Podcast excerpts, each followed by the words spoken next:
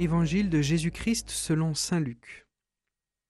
En ce temps-là, Jésus disait à ses disciples, Quand vous verrez Jérusalem encerclée par des armées, alors sachez que sa dévastation approche.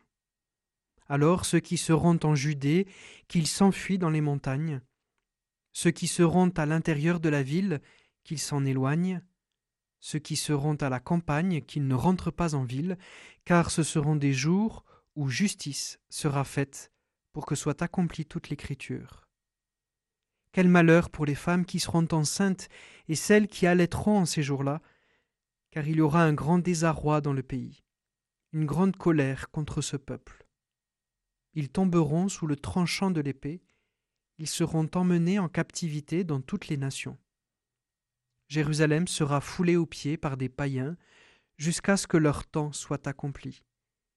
Il y aura des signes dans le soleil, la lune et les étoiles. Sur terre, les nations seront affolées et désemparées par le fracas de la mer et des flots.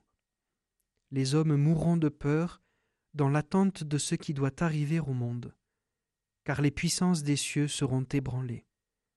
Alors, on verra le Fils de l'homme venir dans une nuée, avec puissance et grande gloire. Quand ces événements commenceront, redressez-vous et relevez la tête, car votre rédemption approche.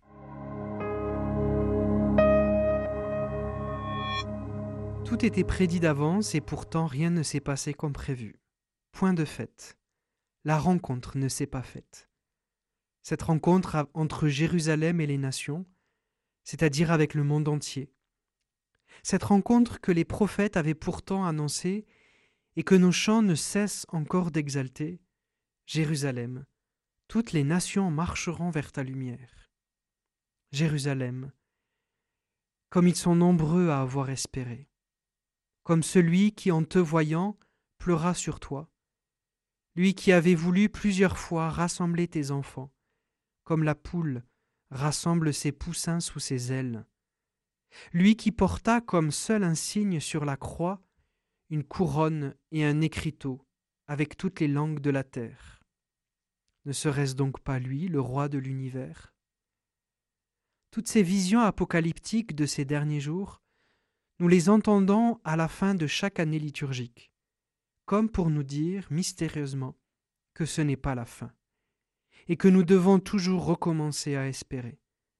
Voilà pourquoi viendra très vite l'avant, pour reprendre et réapprendre la route du Fils de l'homme, qui se montre dans la fragilité, de la crèche au crucifiement, dans ce petit enfant vers lequel marchent les rois à sa clarté naissante. Jérusalem, réjouis-toi, car ce n'est pas encore la fin.